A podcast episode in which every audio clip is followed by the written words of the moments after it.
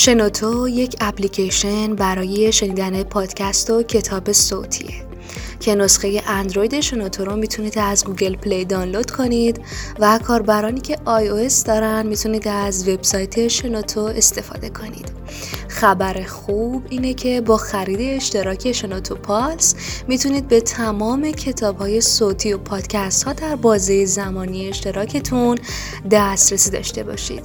توی شنوتو می‌تونید پادکست ها و کتاب های مورد علاقتون رو به playlist تون اضافه کنید یا اینکه دانلود کنید که بعدا حتی به صورت آفلاین هم بتونید اونها رو گوش بدید.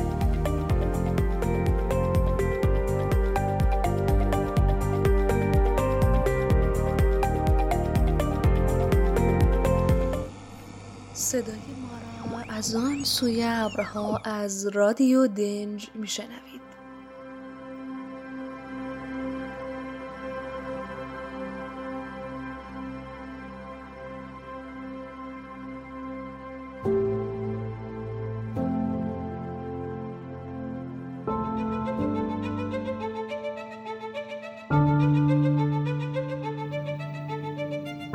سلام به همراهان عزیز رادیو دنج. در مرداد ماه دوست داشتنی میزبان شما هستیم. من آوا هستم به همراه دوستانم آمین و آرمین و ورود شما رو به اپیزود 16 هم خیر مقدم میگیم.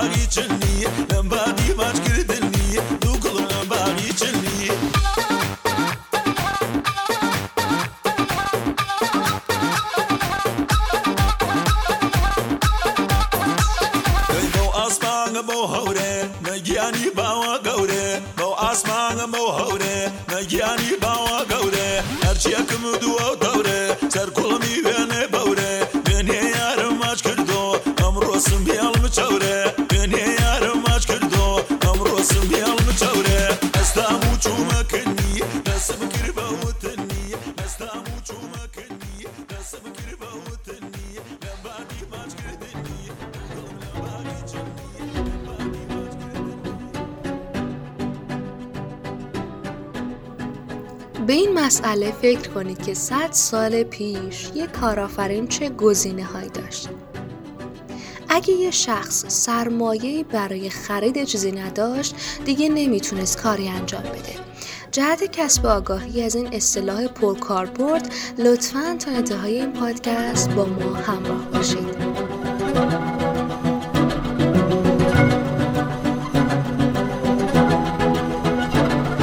کارآفرینی واژه‌ای نسبتا قدیمیه که ریشه فرانسوی داره کلمه کارآفرین حدود 300 سال قدمت داره و نخستین کسانی که واژه کارآفرین و مفهوم کارآفرینی رو مورد توجه قرار دادن اقتصاددان ها بودن اشخاصی مانند ریچارد کانتیلون و آدام اسمیت لغت کارآفرین را در قرنهای هفدهم و هجدهم میلادی به کار بردند. تاریخچه کارآفرینی به یک قرن قبل باز میگرده. با وجودی که حدود 300 ساله که برخی افراد کارآفرین نامیده میشن اما کارآفرینی به شکلی که ما می‌فهمیم و رشته مثل مدیریت کارآفرینی مورد توجه قرار می‌گیره تنها حدود یک قرنه که رواج یافته. به عبارتی اینکه کارآفرینی رو یک علم بدونیم و اینکه عده‌ای در دانشگاه ها متخصص کارآفرینی باشن و یا اینکه کسانی بخوان بین کارمندی و کارآفرینی یک راه رو انتخاب کنند و این انتخاب به عنوان یک سوال جدی در مسیر شغلی به رسمیت شناخته بشه یه اتفاق نسبتا جدید و متعلق به یک قرن اخیره کارآفرینی به عنوان فرایندی سرشار از ریسک که تاکیدش بر روی خلاقیت و ابتکار، توانمندی و علاقه کارآفرینه موجب رشد و توسعه کارآفرین و جامعه میشه. با این تفاصیل رو با توجه به ریسکی که به طور ذاتی با کارآفرین همراهه با حرکت در این جاده نبایست این تصور رو داشت که همه چیز به نحو عالی و شایسته پیش بره رایجه که در هر فعالیتی برخی از ها و افراد قدیمی اون حوزه رو به عنوان پدر یا مادر اون حوزه اعلام می کند. مثلا پیتر دراکر رو پدر مدیریت نوین می‌دونن یا فریدریک تیلر رو پدر مدیریت علمی می‌دونن. اگه بر همین سک بخوایم برای کارآفرینی هم پدری انتخاب بکنیم تقریبا بر سر آقای جوزف شومپیتر توافق عمومی وجود داره. اون در سالهای 1930 و 40 مطالعات گسترده‌ای در زمینه کارآفرینی انجام داد و مطالب بسیاری در این حوزه منتشر کرد. شومپیتر در سال 1928 تعریف کارآفرینی رو به صورت زیر مطرح کرد. اصاره کارآفرینی در درک و بهره برداری از فرصت هاست. البته شون پیتر به تدریج در سیاست هم ورود پیدا کرد و بعد از اون تعریف های بعدیش کمی جنبه کلانتری به خودش گرفت. به عنوان مثال تاکید می‌کرد که کارآفرینان کسانی هستند که اقتصاد و سازمان ها رو زنده می کنند. البته نگاهشون پیتر به کارآفرینی صرفا در این تعریف خلاصه نمیشه. اون ابعاد کارآفرینی رو فراتر از مفهوم فرصت جویی و فرصت پروری می‌دید شومپیتر به رابطه بین کارآفرینی و نوآوری توجه ویژه داشت. او پنج شیوه نوآوری رو مد نظر داشت. یک معرفی یک کالای جدید. دو به کارگیری یک شیوه جدید برای تولید یک محصول قدیمی 3. ایجاد یک بازار جدید برای یک محصول موجود 4. کشف و به کارگیری یک منبع جدید برای تامین مواد اولیه 5. ایجاد یک ساختار جدید برای یک صنعت موجود او چنان دقیق به ویژگی های کارآفرینان و شیوه های عملکرد اونها می‌پردازه که امروزه در مقاله های کارآفرینی گاهی به جای اصطلاح تعریف کارآفرینی توسط شومپیتر از اصطلاح کلیتر کارآفرین شومپیتری استفاده می کنند تا تمام اونچه که اون مد نظر داشته حفظ بشه و از قلم نیفته. وسپر در کتاب خود تحت عنوان نیو انتری استراتژیز در توصیف و تحلیل کسب و کارهای جدید به یک نکته مهم اشاره می‌کنه و اون ارزش آفرینیه. وسپر توضیح میده که کارآفرین کسیه که تونسته باشه ارزش ایجاد بکنه. به عبارتی وسپر از بین شرکت های کوچکی که فقط برای پنج نفر شغل ایجاد می‌کنه اما ارزش بسیار بالای اقتصادی ایجاد می‌کنه و کسب و کاری که برای هزاران نفر شغل ایجاد می‌کنه اما ارزش آفرین نیست مورد نخست رو معیار کارآفرینی می‌دونه. اون بین کارآفرینی و شغل آفرینی تفاوت و تمایزی قائله. خب بریم با هم به سفر در هفته این هفته با دوست عزیزم آمین. بعد از اون بیشتر راجع به کارآفرینی صحبت می‌کنیم.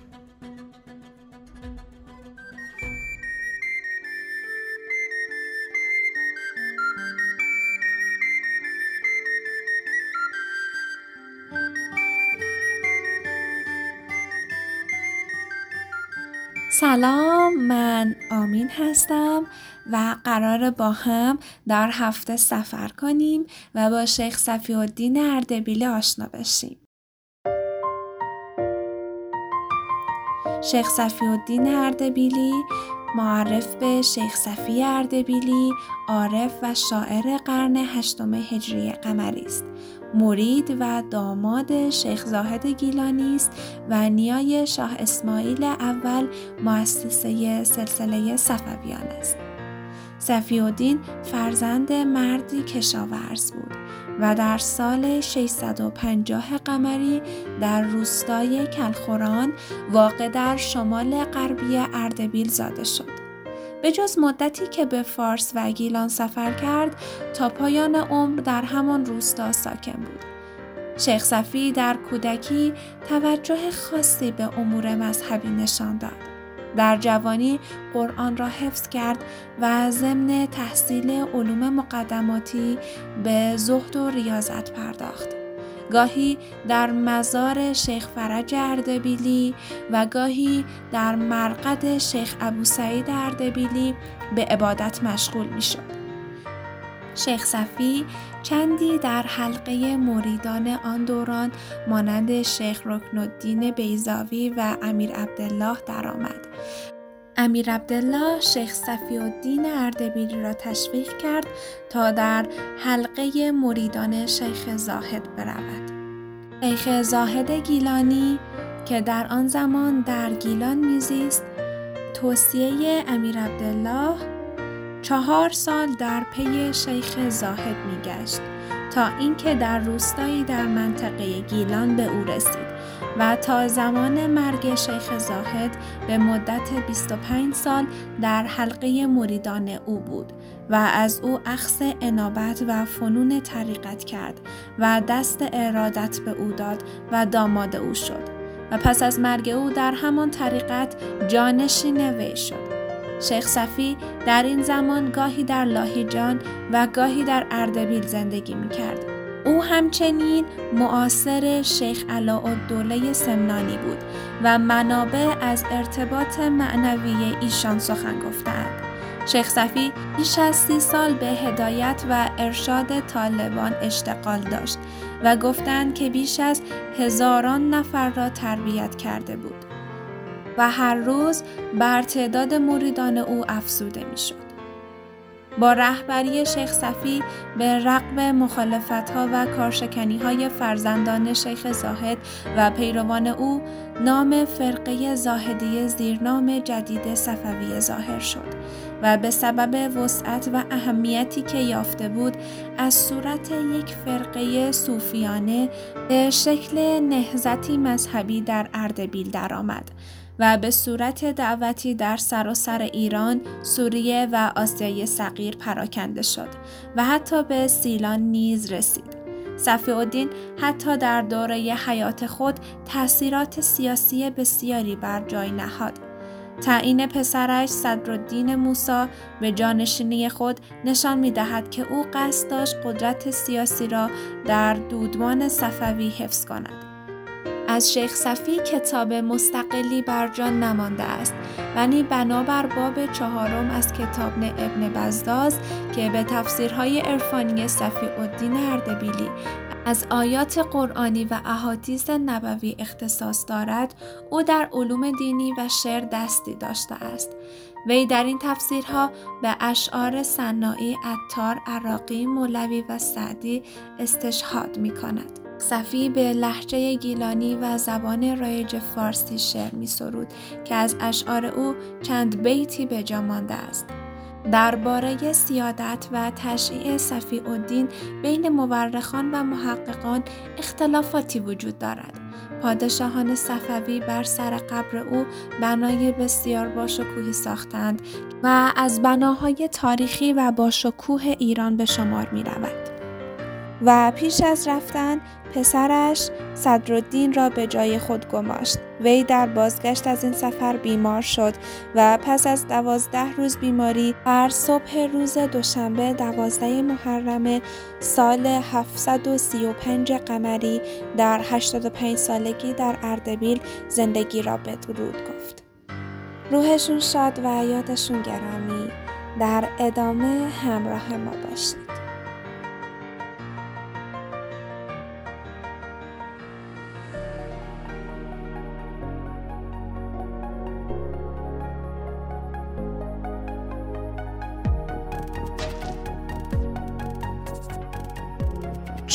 نظریه وجود داره که توسط محققان در مؤسسات برجسته درباره کارآفرینی ارائه شده. برای این مشاغل هیچ الگویی متناسب با همه وجود نداره. به طور کلی کارآفرینی یا از اشتیاق ناشی میشه یا از شناسایی فرصتهای مناسب تجاری. شخصی که علاقه زیادی به توسعه مدارهای الکترونیکی داره ممکنه به طور تصادفی یه دستگاه عالی تولید کنه. چنین فردی ممکنه لزوما تفکرات تجاری رو در ذهنش نداشته باشه اما اشتیاق محض اون رو هدایت می‌کنه. اون به کسی گوش نمیده و با ارائه خودش محصولی کاملا قابل فروش تولید می‌کنه که بازدهی بسیار بالایی داره. او در دسته اول کارآفرینان پرشور قرار می‌گیره. این در حالیه که یک تاجر با تیزبینی در کسب و کار و احساس فرصت سود با یک رویکرد میکس ان مچ در گروه دوم قرار می‌گیره. صرف نظر از طبقه اصلی یک ایده کارآفرینی اگر به خوبی پرورش یابد و به درستی هدایت بشه می‌تونه به کار تجاری بسیار سودآور تبدیل بشه. کارآفرینی به عنوان فرایندی سرشار از ریسک که تاکیدش بر روی خلاقیت و ابتکار، توانمندی و علاقه کارآفرینه موجب رشد و توسعه کارآفرین و جامعه میشه. با این تفاصیل رو با توجه به ریسکی که به طور ذاتی با کارآفرین همراهه با حرکت در این جاده نبایستی تا این تصور رو داشت که همه چیز به نحو عالی و شایسته پیش بره. البته حتی در صورت ناکامی درسی جدید و امیدبخش خواهید گرفت که به واسطه اون می‌تونید پلی رو برای پیروزی و جبران ناکامی بسازید. و در نهایت امر رضایت مطلوب شما حاصل بشه. همونطور که ادیسون در یکی از مصاحبهاش که مجری ازش پرسید چه احساسی نسبت به این دارید که 2500 بار تلاش کردید تا به شیوه ساخت باتری دست پیدا کنید اما هر بار شکست خوردید؟ و ادیسون جواب داد شکست؟ من تا حالا شکست نخوردم. من همکنون 2500 روش رو می‌دونم که نمیشه با استفاده از اونها باتری ساخت. امیدواریم که از این اپیزود رادیو دنج بهره لازم و کافی در جهت موفقیت خیش برده باشید امیدوارم که در تک تک لحظات زندگی موفق باشید. بریم به کنج کتاب این هفته همراه دوستم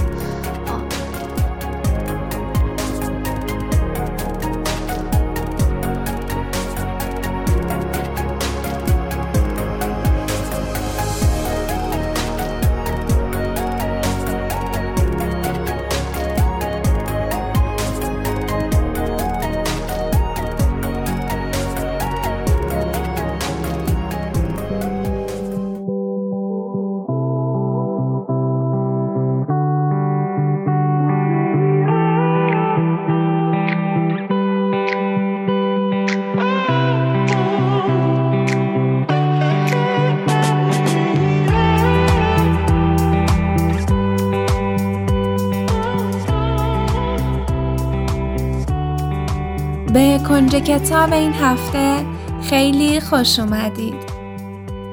دیموند گارفید جان نویسنده و ایده پرداز، کارآفرین و تاجر آمریکایی تبار متولد سال 1969 است. او بنیانگذار گروه شارک که در زمینه ارائه مشاوره در حوزه برندسازی فعالیت می کند. در این کتاب می‌خوانیم که قدرت بیپولی یک ذهنیت است این ذهنیت در همه ما وجود دارد. چه پول، فرصت یا برتری داشته باشیم و چه نداشته باشیم، مشکل اینجاست که اغلب آدم ها قابلیت های این قدرت را تشخیص نمی دهند. آنها این قدرت را نادیده می گیرند یا شاید اصلا از وجودش خبر نداشته باشند. در عوض حرف اشخاصی را میپذیرند که در دفترهای مجلل یا مدارس کسب و کار هستند و به ما می‌گویند راهی مشخص برای شروع کسب و کار وجود دارد و آن داشتن پول است. ولی دیموند جان معتقد است که این حرفها فقط به درد عده کمی می‌خورد و موقتی است. چرا؟ چون مطمئن باشید که قدرت بیپولی بیشتر از ظاهر به باطن اهمیت می دهد. خلاقیت را مهمتر از خیال راحت می داند. باید واقعیت را بپذیریم. وقتی مشکلات زیادی در مقابلمان قد علم کرده اند، وقتی فرصتهایمان تمام شده است، وقتی آخرین سکه باقی مانده را در دستانمان گرفته ایم، دقیقا در همان زمان است که چاره ای ندارید جز موفق شدن. واقعا چاره دیگری ندارید. به همین خاطر مصممتر می شمید. تمام توانتان را به کار می گیرید و بیشتر از قبل تلاش می کنید. در این لحظه است که جادوی اصلی اتفاق می افتد. موضوع روشن شد؟ کتاب قدرت بیپولی مثل همان پرتابی است که وقتی زمان دارد تمام می شود شما دارید بازی را می بازید توپ را از وسط زمین به داخل حلقه می اندازید. دیموند جان طی مطالعات خود به این نتیجه رسید که از هر ده کسب و کار هشت مورد در همان هجده ماه اول شکست می‌خورند. برای شروع یک کار جدید داشتن یک ایده خوب یا محصول جدید و جذاب کافی نیست. کلید موفقیت شیوه اجرای کار است و بخشی از این اجرا به پیدا کردن بیان خود به عنوان یک کارآفرین برمیگردد. چرا این همه کسب و کار جدید شکست می‌خورند؟ اغلب مواقع به این خاطر که کل پولشان را از دست می‌دهند.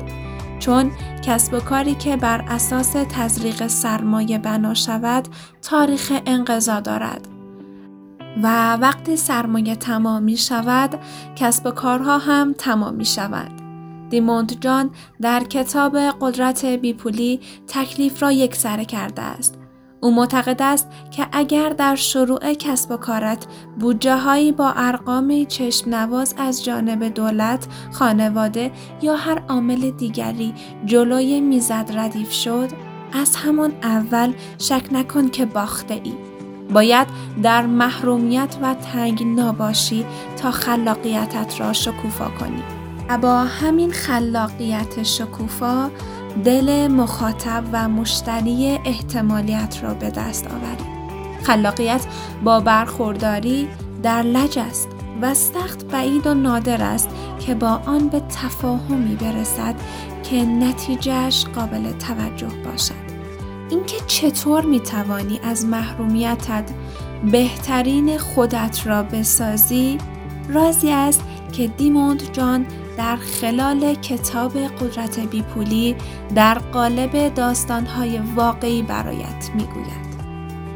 بریم با هم پاراگرافی از این کتاب را بخونیم.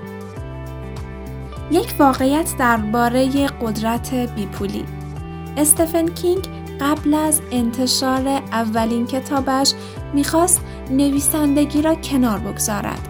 سی ناشر مختلف کارش را رد کردند. او رمانش را به سطل آشغال انداخت ولی زنش متن را نجات داد و مجبورش کرد که به راه خود ادامه دهد. او تا به حال 350 میلیون نسخه کتاب فروخته است که بیشترشان را به فیلم های سینمایی تبدیل کرده اند. وقتی همه دنیا در مقابلت قد علم می کند به سختی می توان به خودت اعتماد کنی. پس بهتر است کسی را در کنارت داشته باشی که کمکت کند تا واقعیت ها را ببینی. مربی های فوقلاده اند ولی بعضی وقتها یک مشوق بهتر عمل می کند. در رابطه با شراکت های استراتژیک گاهی بهترین حامی شما در خانه تان است. یک واقعیت درباره قدرت بیپولی وقتی والت دیزنی برای ساخت تفریگاه والت دیزنی ورد دنبال یک سرمایه گذار بود 302 بار جواب منفی شنید. امروز این تفریگاه سالانه بیشتر از 25 میلیون بازدید کننده دارد. این آمار نشان دهنده دو چیز است. یک افراد به مؤسسات زیادی هستند که می توانند برای وام گرفتن به آنها مراجعه کنید. و دو آن افراد و مؤسسات شما را رد می کنند و باید صبر کنید. اگر به خودتان و کسب و کار و رویایتان باور داشته باشید پول به سراغ شما می آید. شاید این اتفاق سری نیفتد ولی دیر هم نمی شود. دوستان عزیزم اگر به دنبال این هستین که کسب و کار خودتون رو را بندازید و یا کارآفرینی کنید بهتون پیشنهاد می‌کنم که قبل از هر کاری حتما این کتاب رو بخونید و خیلی خوشحال میشیم که نظراتتون رو برای ما کامنت کنید. خب با هم ادامه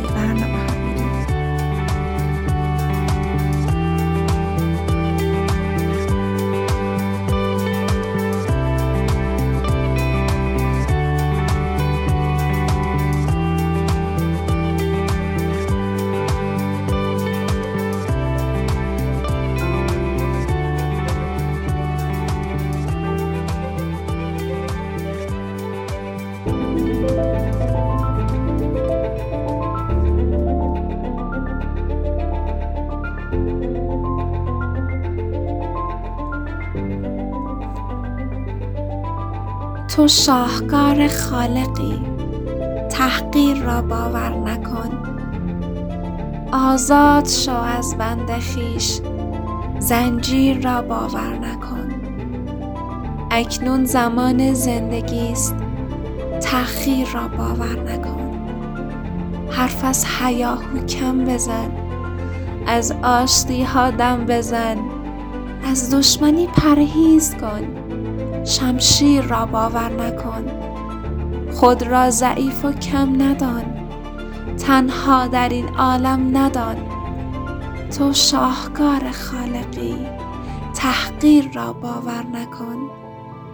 بر روی بوم زندگی هر چیز می‌خواهی بکش. زیبا و زشتش پای توست. تحقیر را باور نکن.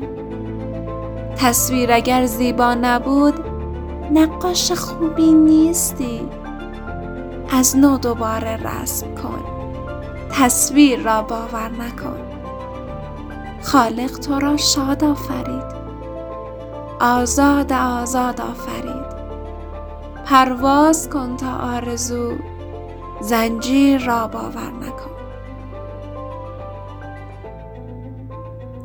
لحظاتتون طلایی ایامتون بکام. خدا نگهدار.